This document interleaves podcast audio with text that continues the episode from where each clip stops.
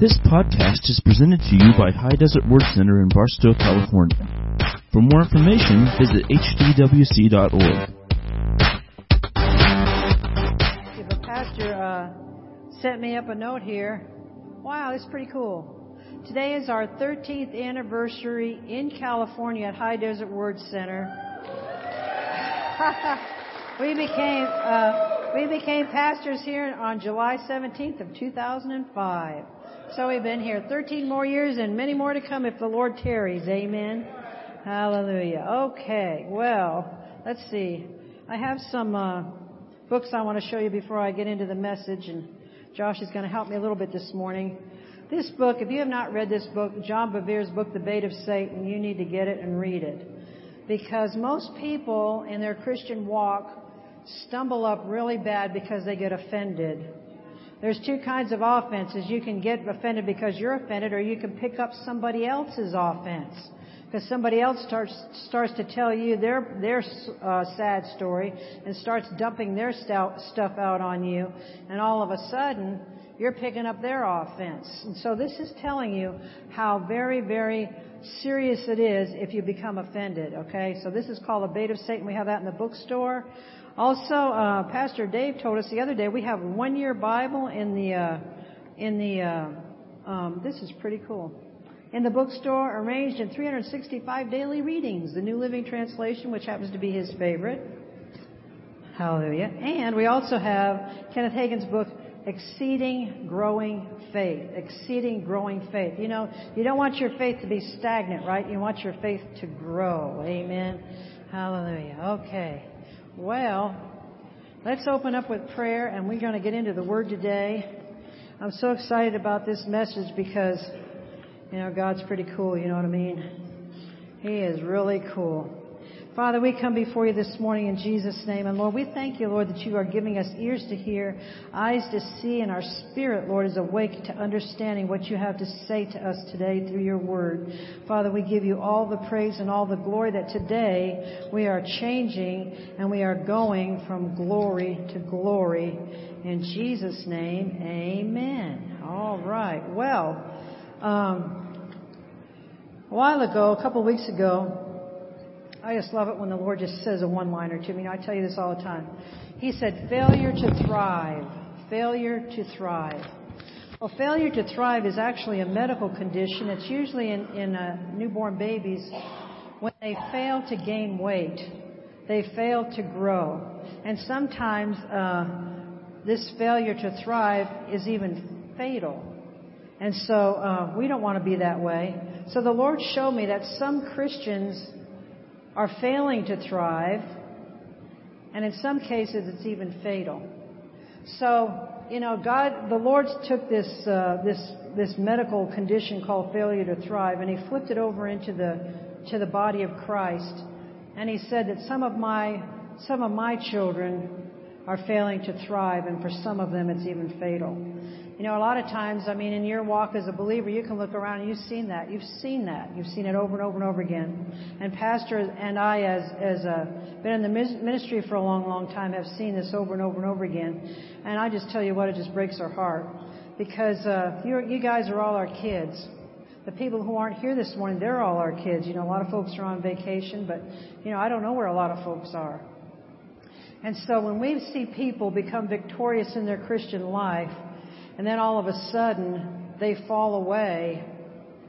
What are they falling away to? They're not falling into God. They're falling away into Satan, right? There's only two ways that you can go. So to thrive means to grow or develop well or vigorously. And as a believer, we want to do that, right? We want to be able to grow, to develop, and to develop vigorously. That's what we want. We want to have healthy spirits. Synonyms of the word thrive are synonyms, the word that means the same as. So you can use these words that I'm going to give you in exchange for the word thrive. So one is to bloom. One is to blossom. One is to develop, to flourish, to grow, to prosper, to shine, to succeed, to advance, to increase, to score, to bear fruit, to get ahead, to get there. You know, if you think about the sermon, you know, that Jesus was going to go to the other side of the lake and a storm arose up in the middle. Well, your thing as a thriving believer is to get to the other side of the lake, to thrive, to get there. And the other one is to turn out well. Now, how many of you may have never seen this because you don't live where there's water, but how many of you have ever seen a stagnant pond at all? You've seen a stagnant pond? Okay, a stagnant pond is a pond where there's no life in it. Let me tell you what a pond or a lake is that has life. A pond or a lake that is alive has vegetation. It has fish in it. People can swim in it or boat in it. Wild animals come and drink from it. It flows in and it flows out. A lot of times it's spring-fed. You know, a spring comes up and it comes into, makes a pond or a lake, and then it flows back out. And it takes the water somewhere else. A stagnant pond is dead. There is no life in it because it has failed to thrive. Nothing grows in it. Animals cannot drink from it. People cannot play in it because it's green and it's yucky and it smells. Well, you can correlate that to a believer as well. Are you as a believer a living pond or a lake, or are you stagnant and dead? Are you failing to thrive as a believer? So you need to know what is going on. So sometimes believers start off really well and on fire, but then they fall away. And so, you know me and my pictures that the Lord gives me. We have a picture today, and I have my tools with me. Sometimes you need tools of the trade. Yes, I have used all these tools. I have. Okay. Joshua's going to help me, but I have to turn off my microphone, or else we'll squeal real bad, won't we? Maybe, huh? Okay, hold still.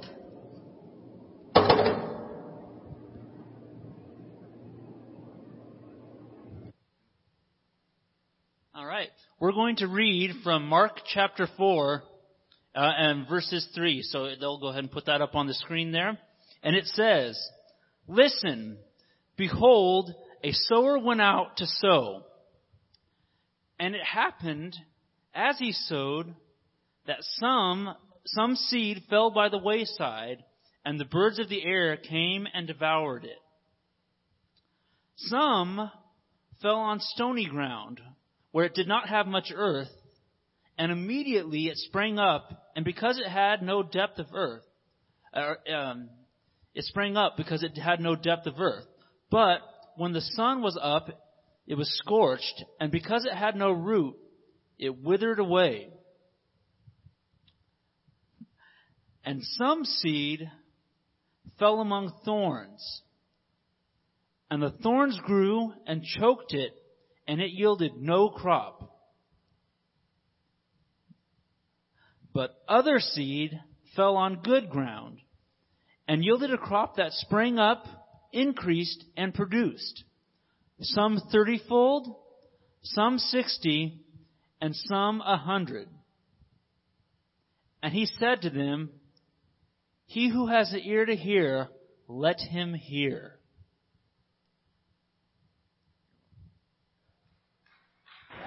So a picture's worth 1,000 words, right? So I know that many of you couldn't see what's going on up there, but you ought to go up there after a while and just kind of look at it, because the Holy Ghost always gives me these little pictures, and so I kind of have to act him out. Amen. Show you what he's doing. So a parable, this is Jesus. If you have a red letter edition Bible, this is Jesus talking. And a parable, which is what this is a natural illustration to get across a spiritual truth. So Jesus tells us something that we see almost every day. And so he's able to take that picture and translate it over into a spiritual thing. And it teaches us a very valuable lesson. So Jesus explains this parable in Mark chapter 4. We're still in Mark chapter 4. And he starts out in verse 13. And I'm reading out of the New King James today. "And Jesus said unto him, Do you not understand this parable? How then will you understand all parables?"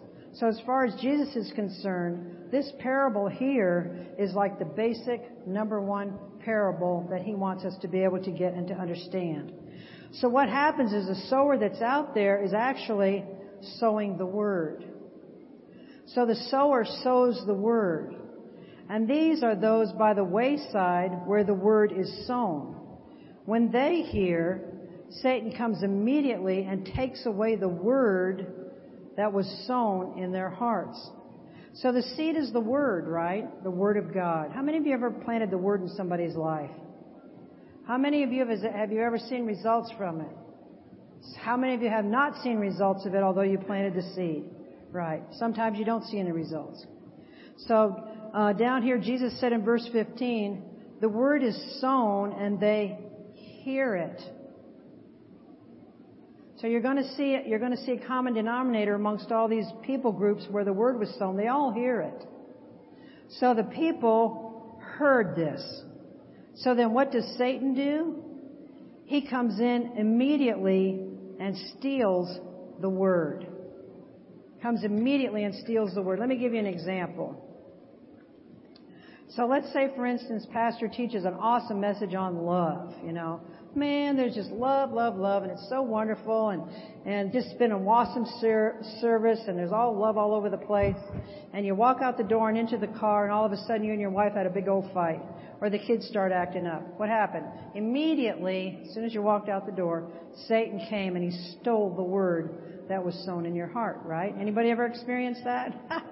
Happens to the best of us. Okay, so why does Satan steal the word? He doesn't care about you. Okay, he doesn't care about you, Betty. All he cares about is the word that is in you. Because Satan knows that if he can steal the word out of Betty, he's going to have a woman that isn't victorious like you see her. You're going to have a woman that is defeated and all other kinds of things because Satan stole the word. So that's what he's after. He's after the word that is in you. Say, the word that is in me. He doesn't care about you. You get that? He just cares about that precious, precious word that is in you. So then verse 16 tells us, these likewise are the ones sown on stony ground, and when they hear the word, immediately they receive it with gladness. And they have no root in themselves, and so they endure for only a time.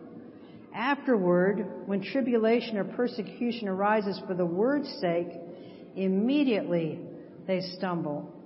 So the word is sown on stony ground.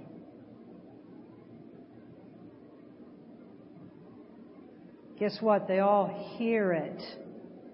It says they hear it, right? They receive it with gladness. How many of you have ever known people that come in here and, man, they get the word, they come in here, they hear it, they get it, and they're so on fire. They're the loudest one yelling during praise and worship, But then they have no root in themselves, and they endure for only a little time, only for a short time. Why? Because tribulation or persecution arises to steal the word out of their hearts. So a minute ago, I showed you the book about the bait of Satan. One of the biggest things that Satan uses, as I said a moment ago, to steal the word out of people's lives is to get them offended. They get ticked off about no reason at all. No reason at all. I've seen people that you can picture people in your own mind, but I've got this one person in my own mind. Man alive, this person got gloriously saved. Pastor and I ministered to their family in a big way so that someone went to heaven and not hell. Just all kinds of good stuff. Person came in here, they were just so on fire for God, yelling for God and all that kind of stuff. Then all of a sudden, they don't show up anymore. And you try to reach out to them, what's going on. Well, then you find out that they've backslidden, but they don't blame themselves for backsliding. They blame the church. They blame you. They blame us as pastors, and then they plaster it all over Facebook, or they see you in the Walmart and they're spilling garbage all over you. about why they don't like us, why they don't like you, why they don't like this church. And, you know, the reality of the whole thing is we didn't do anything but bless them. But they got offended about one thing or another, and so they have to have somebody to offend. And so it'll be you, it'll be me, it'll be this place. Isn't that pathetic? But they've had the same opportunity to hear the word, right? But this is what happens to them. So Satan was after the word and that person's life. You know, they were beginning to show a little bit of fruit in their lives, but Satan came and he stole that word. The Lord gave me I wrote at the end of my little message here today. I've got to read it to you. He said this to me. Many times people come into church looking like they've been hit by a train. Isn't that so? They are messed up. Their lives are a mess, but at least they're smart enough to walk through the door of the church. You know, they're smart enough for that. They get all fixed up. They're well on their way to victorious Christian life. And then they purposely go out and stand in front of the same train again. You get that picture? Destruction, despair, gloom and agony. How's the rest of that thing go? Gloom, despair, and agony on me. Deep, dark depression, excessive misery. If it weren't for bad luck, I'd have no luck at all. That's from the old Hee Haw show, but this fits into this, doesn't it? So we don't want to be like people that hear the word and then are excited about it for a little while and start to bear fruit, and then all of a sudden we get ticked off about something or something else happens in our life, and all of a sudden you don't see them anymore, and wham, they got hit by the train again. So if they do show up, some once in a while they'll show back up, and they look just the same as they did the first day they walked into the door. They look like they got hit by a train. Very sad. Verse 18 and 19 says this. Now these are the ones sown among thorns. They are the ones who, what do? They hear the word. You got another batch of folks that hear the word. And the cares of this world, the deceitfulness of riches, and the desires of the lust for other things entering in and choke the word, and it becomes unfruitful. So these people once bore some kind of fruit. So you have to have borne some kind of fruit in order to become unfruitful, correct? So these people, although they started to bear some kind of a fruit, you could see growth in them, you could see a change in them, all of a sudden they became unfruitful. Why? Because of the cares of this world. You know, everybody has cares, right? Everybody has things that can be potential worries, concerns in your life. Deceitfulness of riches. This is the biggest one Pastor and I have ever seen in our life. It's for people who take a job where they work on Sundays and they work on Wednesday nights. They work during church times. They come and they'll say this to us, Pastor, I got the best job. It really pays. I got this big increase in pay. I got all these bonuses, all these benefits, and there's room for promotion and blah blah blah. You know, and they go on and on and on about it. But you said that then they'll say, but the only problem is I have to work on Sundays and I won't be able to be here on Wednesday nights. Bye bye. So what good was that kind of a job? You need to put Jesus first place in your life, because without Jesus first place in your life is a failure, right? If you don't put Jesus first, your life is a failure. And you know what? A lot of times you can't compromise on stuff like this. I remember one time Pastor and I, he took this job in Indiana. This is before we were pastors. We had all these little folks were little people. And, he took this job making $9 an hour. Why? Because the Holy Ghost told him to take this job making $9 an hour.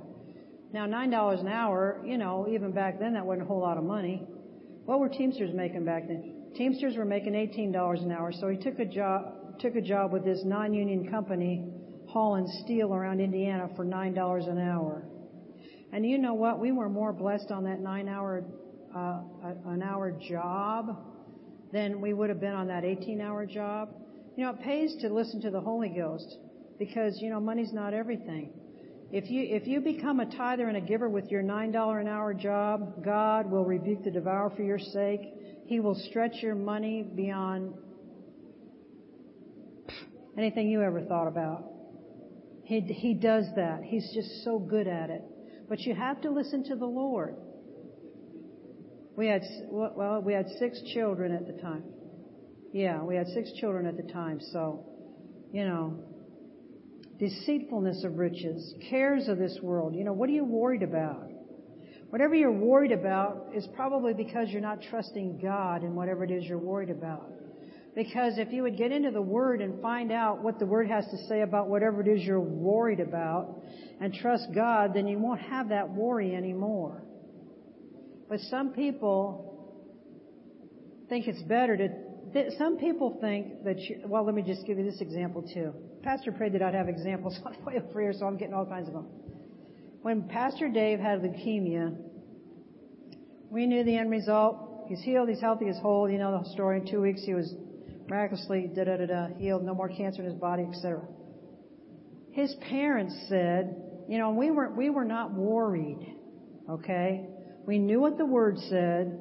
We were not worried. And Pastor's parents said, Bernie's too stupid to even worry. That's the way the world looks at it, that you're just too stupid to worry. Don't you know what's going on in your life? You know, everything's falling apart. And you're not worried? What is wrong with you mentally? You must be insane. There's something wrong with you. But you know what? Just the opposite is true. Just the opposite is true, because when you get the Word on a subject, and I'll tell you something, it's good to get the Word on a subject before Satan hits you and your family with it. Because when the devil hit us when Pastor Dave was 3.5 years old with leukemia, we were already strong in the Word on healing. We already knew what the Word said on healing. We didn't have to sit around and say, oh, I wonder what God's will is, you know, kind of stuff like that. Same thing with your finances. You know, the Word of God tells you there's 2,000 scriptures in the Word of God on financial things. Can you believe that? So it must be an important matter to God if He comes across with 2,000 scriptures. And I think, I forget how many parables there are, but over half of them have to do with finances. Not prayer, but finances. So isn't that amazing? So, you know, you need to learn to trust God. Amen. You need to learn to... I bet you trust God, Nadine. Nadine is the best real estate agent this side of heaven. In fact, I always tell her, you're the real estate agent from heaven. This woman is amazing. You have a roof over your head. I see you have nice clothes on your body. You're good to go. Hallelujah. Well, I would say, Nadine, that you have learned how to live by faith. Are you worried day in and day out? No. Why? Because you're always taken care of, because you trust in. So let's talk about this some more. Cares of this world, deceitfulness of riches, lust for other things come in and choke out the Word. What are some of the other things that you can be worried about? Jobs, money, wayward children, wayward adults. I know a lot of you young people, you're born again and your folks aren't. You know, they're out there still on drugs or whatever it is they're doing, still being stupid in life. You know, but you can't sit around and worry about that. You know, you can't worry about that at all. You have to let God have it. Some believers are going around pouting with their bottom lip dragging. You know, they're just so torn up. And a lot of times people do that to get attention. You know? What gets me is people on Facebook, and they'll say, oh, I'm having such a bad day. Period. So then 20 other people get on the thing. What's your problem? Oh, sister, what's your problem? And all they want is attention. Now, keep your problems to yourself between you and God. God's the one that cares. These people don't care about your problems. Amen. They just want to get their mug on Facebook, too. So all you have to do is take your problem to the Lord. Let the Lord handle your problems. A perfect example of, we're not going to go there, but you can write this in your notes, Acts 5, verses 1 through 11. A perfect example of people who were deceived by riches was Ananias and Sapphira. You should know the story. If you don't, or you can look it up and read it. Ananias and Sapphira were believers. They were serving in the church of God. They were there all the time. They were a fixture in the church, right? And so the church was having some kind of a fundraiser, whatever. And so Ananias and Sapphira said, well, we'll give, you know, whatever the profit was that they said into the church for the offering for the sale of their property. Well, so then they decided that they were going to lie. And the Bible said they were lying to Peter, but the word says they were lying to the Holy Ghost. Actually, they were talking to Peter, but they were lying to the Holy Ghost. And Ananias says, yeah, we sold the property for so much, which was a lie. And you know what happened to him because he lied to the Holy Ghost? He fell dead right in the church service. Wow. He failed to thrive, and it was fatal. And so the ushers hauled him out. You ushers up for this, hauling out dead folks? So they hauled them out. And then after a while, here comes Sapphira. And so they say to her, so you sold the property for so much. Yes, we sold it for so much. Well, she was lying in conjunction with Ananias. And guess what happened to her? Boop. She failed to thrive, and it was fatal, and they hauled her out. Why? Because they started to love money. Money is not evil. The love of money is the root of all evil. And they got caught up into this money thing. And they decided that they were going to lie to the Holy Ghost and keep back part of this money. So the deceitfulness of riches, the job that takes you away from the church, 100% of those people backslide. Their children end up a mess. They end up with all kinds of problems. And a lot of times their children end up in jail on drugs and all the rest of it. So it's a bad picture. Let's look at Mark chapter 8, verses 36 through 38 for a minute. Mark chapter 8, 36 through 38.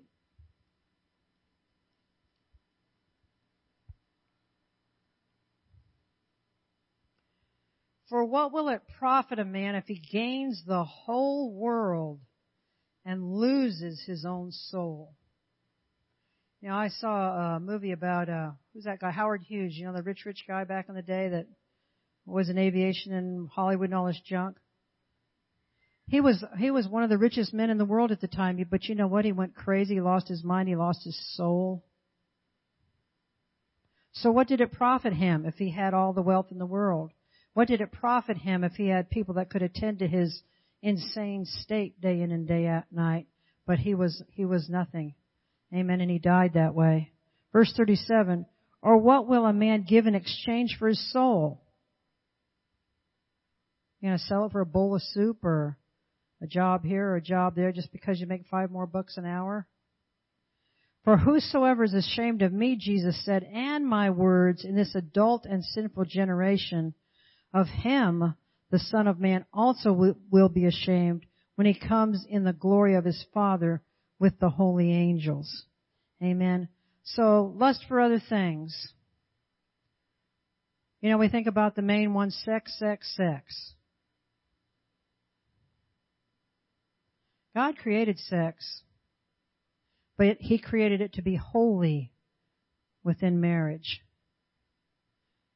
He didn't create it so you could live together with every Tom, Dick, or Harry, or Susie, Jane, and Mary. That's not it. And you know, I've got a couple of nice books in the bookstore. One's called Sexual Immorality, What the Bible Has to Say About It, and the other one's about What Does the Bible Have to Say About Homosexuality. You know, God is no respecter of persons. If you think that you can be out there sinning day in and day out and day in and day out, and God doesn't notice it, you're fooling yourself. God is a just God. He's not like our system in Washington, D.C. right now where X, Y, and Z gets away with murder, thievery, crimes, and blah, blah, blah, but A, B, C can't get away with it. God is a just God. X, Y, Z, and A, B, C, whatever they do, they commit, it's the same. Same type punishment. The wages of sin is what? I wouldn't be playing around with sexual sin if I were you. It is not worth it. You know, 2 minutes of ecstasy or whatever it is, you know, it's not worth it. You can wait. You can wait. You need to teach your children. They need to wait. You as adults need to wait. You need to get your lives together and do things God's way because he's not mocked. God is not mocked. I'm telling you, whatsoever a man sows, that shall he also reap. You are not the special case. Oh, but I love her so much. Oh, but I love him so much. Oh. No, that doesn't cut it. I'm being serious with you, because I am tired of seeing God's people lose because they keep falling into sexual sin day in and day out. You know, get a grip on yourself, man. Get a grip on yourself. Get married or split up. Do one of the two, you know. So, hallelujah. Aren't you glad I talked on that subject today? And for all you young teenagers and all you young adults in here, I'm telling you, the marriage bed is undefiled. I like what Pastor Josh says. He says, sex is the only sin that one day it's a sin, you get married, and the next day it's blessed. That's the only thing like that, isn't it? So God has His rules and His regulations, and He ain't changing them because of you. Who are you? You know, nobody in the eyes of God. So you got to do things God's way. So make up your mind now that that's the way it's going to be. So, you know, lust can be for other stuff too. I should show that. Anybody's ever seen Slam Dunk Ernest? You like that? You know the lady in that where she gets real lustful, you know, about money. She wants money. I wanted to dig that video out, and I wanted to show part of that today. And she goes, more, more, more. She goes like that. She wants more money, you know. More, more, more. And the devil's taking over her, and she's just going on and on about how she wants more of this and more of that. We love Ernest in our household, except for all the kids. They hate Ernest. But Pastor and I, you know, the word says a merry heart does good like a medicine. So we were going through a really bad time in our life, and we would sit there and we would watch Ernest movies, and we would laugh ourselves silly. Ha! Henry likes them too. Henry, I got almost all of them at my house if you ever want to borrow some or come over and watch them. Yeah, we could sit there and laugh together. And we still put them on and laugh, and then the kids say, why do we have to watch this? Yeah, the grandkids like them. It's just this group here, you know, that they don't like them. But we still think they're hilarious. Hallelujah. Okay. So the effect of it was it chokes the word and it becomes unfruitful. Okay, now let's see what happens in, I got to switch back to Mark chapter 4. Mark chapter 4, verse 20. But these are the ones sown on good ground, those who hear the word. So what are they doing again? Everybody's had the same opportunity to do what?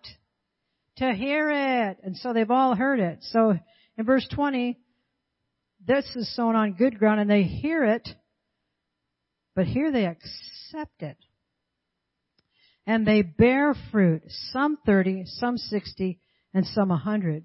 So in the good group batch, you know, just think about yourself. Are you a good group batch, or are you a good group batch? I mean, you don't have to raise your hand, because I don't want to say, hey, you're a bad group batch. If you're a good group batch, you'll know it, right? Leah's looking at me, but I don't have to raise your hand. If they're a good group batch, you're going to be productive either 30% or 60% or 100%. So think about what your productivity level is. As a believer, you're standing before Jesus Christ on the day of, when you go to heaven, and what are you going to say to him? Well, I'm a 30 producer, Lord, or I'm a 60, or I'm a 100, Lord. You know, he's going to tell you. At that point, he's going to tell you. You don't tell him. He's going to tell you, well, Lord, this is what I did. This is what I produced. Praise God. So the word is sown on good ground. So they hear the word, right? Oh, turn my page. They hear the word, they accept the word, and they bear fruit. They become fruitful. So, you know, what kind of soil are you? You know, you need to examine your heart. What kind of soil are you? Are you hard stuff? You know, how many of you have ever been up to Big Bear? And you see some dirt on the ground. But if you were to scratch it a little bit, you'd see a big boulder under it or something. You know, it's just nothing but rock under it. And then there's the stony ground. You know, I think about a hard heart. Think about a hard heart. Somebody in the Bible had a really hard heart, and that was Pharaoh back in the book of Genesis. The Lord kept coming to him through Moses and saying, well, how about this? And Pharaoh would say, okay, you know, they went through, 7, 10 plagues, something like that. The last one of them was the the death of the oldest child in the family. And Pharaoh kept changing his mind. He didn't care if the water turned to blood. He didn't care if there were frogs. He didn't care, While the Israelites, God's people, were protected because they had the blood over the doorpost. But he had a hard heart. There wasn't anything he could do to change that guy's heart. So I've heard a saying that says, the sun can melt the wax, but harden a brick. So Pharaoh, although the man of God, Moses, came to him over and over and over again, although the Lord would bring the plague or whatever, and then the Lord would stay his hand because Moses would say, okay, we'll do things your way. And then he would change his mind and he'd harden his heart again. He's a perfect example in the Bible of somebody with a hard heart. And so if you look at your own heart, do you have a hard heart? I don't think you do if you're in here. I don't think you have a hard heart if you're sitting in here. But maybe you've known people who do have a hard heart. Maybe you know people who have a stony heart. Maybe when I think of people with a stony heart, I think of people like maybe relatives that you want them born again, You keep witnessing to them, but man, they just seem hard as a rock. They tell you to shut up. They don't want to hear this Jesus stuff. Get away from me. All this other stuff that they might say to you. They've got a stony heart. But I always just pray, Lord, chip away at that heart. Just get out that chisel, Lord. Just chip away at that heart. Just turn that heart into powder. Turn that heart soft. So they get to the place where they can receive. Then there's some that are, thorny. Do you have a thorny type heart? What kind of soil is your heart? Do you have a thorny type heart? Are you so caught up in everything else in the world that, Jesus is over here in the corner somewhere? Some of you folks are so busy. We need to examine our lives. I'm talking about all of us. We need to examine our lives. What's a priority and what isn't? Number one needs to be Jesus needs to be our priority. And everything else in life needs to line up with that. Yes, Freddie back there, yes, he's got it. Yeah. So we need to examine our lives and we need to say, okay, Lord, what's a priority? What is getting in the way between me and you, Lord? I tell you what, some of you parents with children, they can run you ragged. You can have them in every sports imaginable. They can be doing tap dance lessons, ballet lessons. They can be doing judo. They can be doing swimming lessons. They can be doing basketball, baseball, soccer, whatever else we got out there. And you're running yourself ragged, especially if you have more than one child. You're running here, there, here, there, here, there. You can't possibly see all their games, especially if they're on a traveling team. You're all over the place. But, you need to ask the child, what is your favorite thing to do? And have them do one thing. How's that? What are they excelling at? Have them do one thing. That way, you're only running that particular child in one direction, not 12 directions. You need to uncomplicate your life. You know what I'm saying? We think that we're doing our children a favor by pushing them into everything. At the beginning, you can see what they like. What do they like? If you're making your kid take piano lessons and they absolutely abhor it, have no talent for it, I think you ought to drop it, save yourself some money, save yourself some gas in the car, driving them to and from the thing, save yourself some bawling and squalling at home, but I don't want to practice, that kind of stuff. Unless they've got some kind of a talent for it, then you can go for it. But anyway, that was all for free. That was all for free. Let's see then we've got the good soil. So we can make a decision in our own life if we declare that we're good soil. Are we going to be 30% bearers or 60% bearers or 100% bearers? Tonight I'm going to teach a message on continuation of this is what does thriving look like? What does a believer who fails to thrive, what do they look like? What does a believer who thrives look like? And how can you fit into one of those things, hopefully, that you're going to be on the good side? Look up Hebrews 3. I don't even know if I gave that this may be in addition to what I already gave you. Did I give you that? Hebrews 3, they love it when I preach. 7 through 11. You're always changing it on me, Mrs. Pastor. Hebrews 3, 7 through 11. I'm in New King James again, still.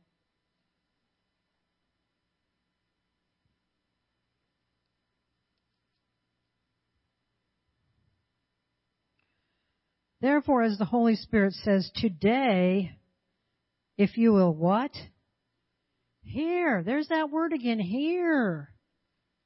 Today, if you will hear his voice, do not harden your hearts as in the rebellion, in the day of trial in the wilderness, where your fathers tested me and tried me and saw my works for 40 years. They're talking about the Israelites out in 40 years in the wilderness. Therefore, I was angry with that generation. Do you want God to be angry with your generation? Let's get it together. So God's not angry with this generation, and said, they always go astray in their heart. They have not known my ways. So I swore in my wrath, they shall not enter my rest. You know, I want to be in God's rest, don't you? Amen. I sure do. Look at James 1:22. Right after Hebrews, James 1:22.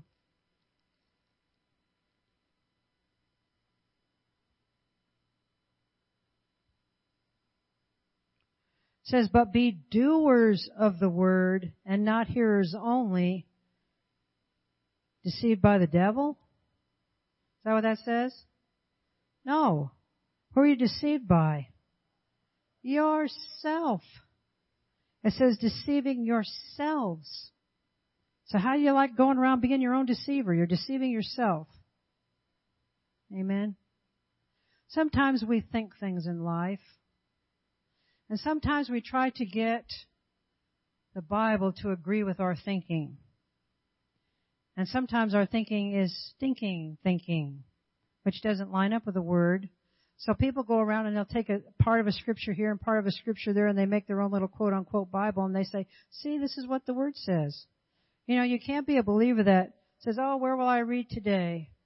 And you put your finger on the thing, and it says, Judas went out and hung himself. And you think, well, that's not a good one. So you flip the page, you put your hand down, it says, go and do thou likewise. Are you going to get that or not?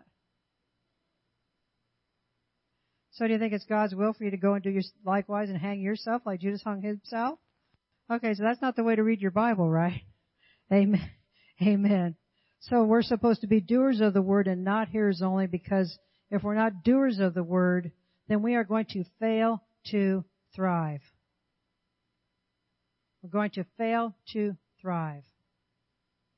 Who wants to fail to thrive? Anybody in here? Let me see your hand if you do want to fail to thrive.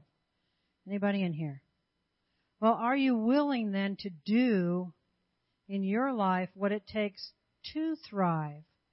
Are you willing to be a doer of the word and not just a hearer only, sitting in here week after week, fooling your own, says you're deceiving yourself.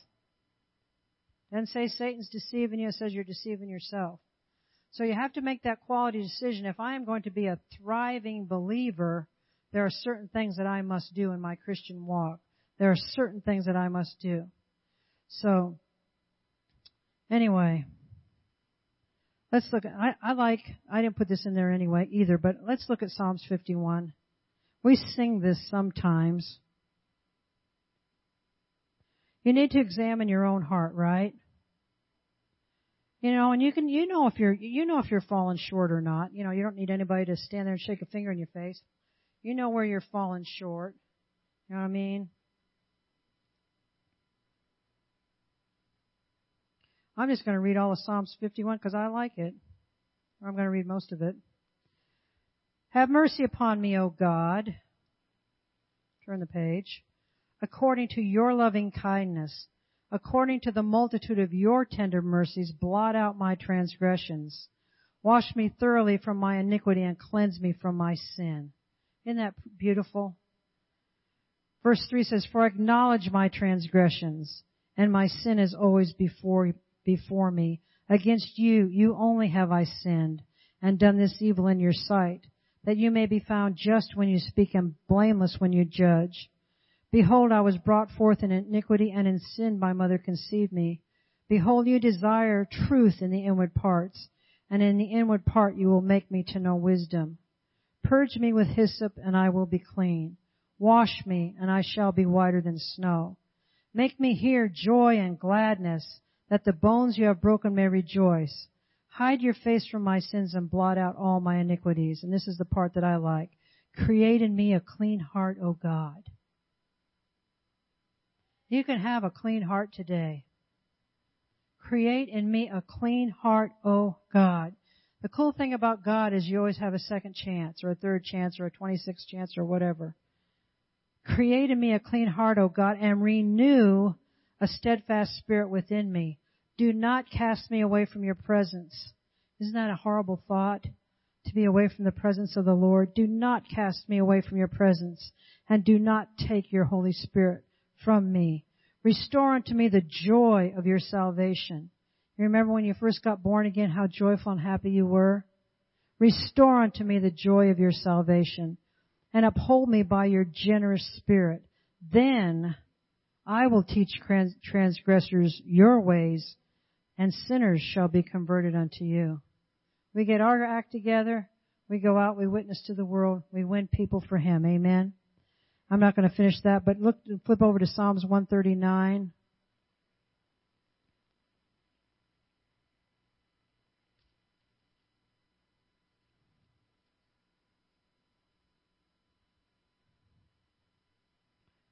Verse 23 and 24 says, "Search me, O God, and know my heart.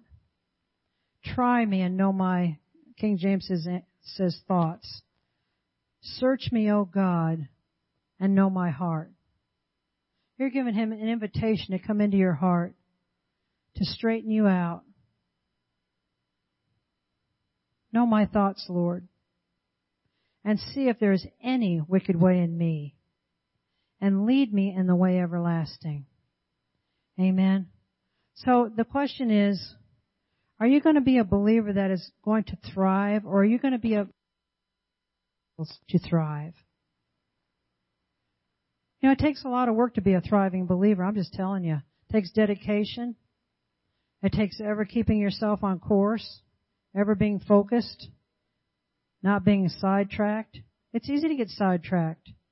You know, it's easy. But you need to stay focused. Try to stay focused. Thrive. Make sure that you're thriving as a believer, not that you're failing to thrive, because if you are failing to thrive, it can be fatal. Amen? Amen. Okay, well, come back tonight, because I want to share with you tonight the what does a person look like that thrives? What does a person look like that fails to thrive? And so by me just listing those for you, maybe you can see yourself in them and get fixed. Amen? Amen. Well, let's stand up. Thank you for listening to this podcast. For more information, visit hdwc.org.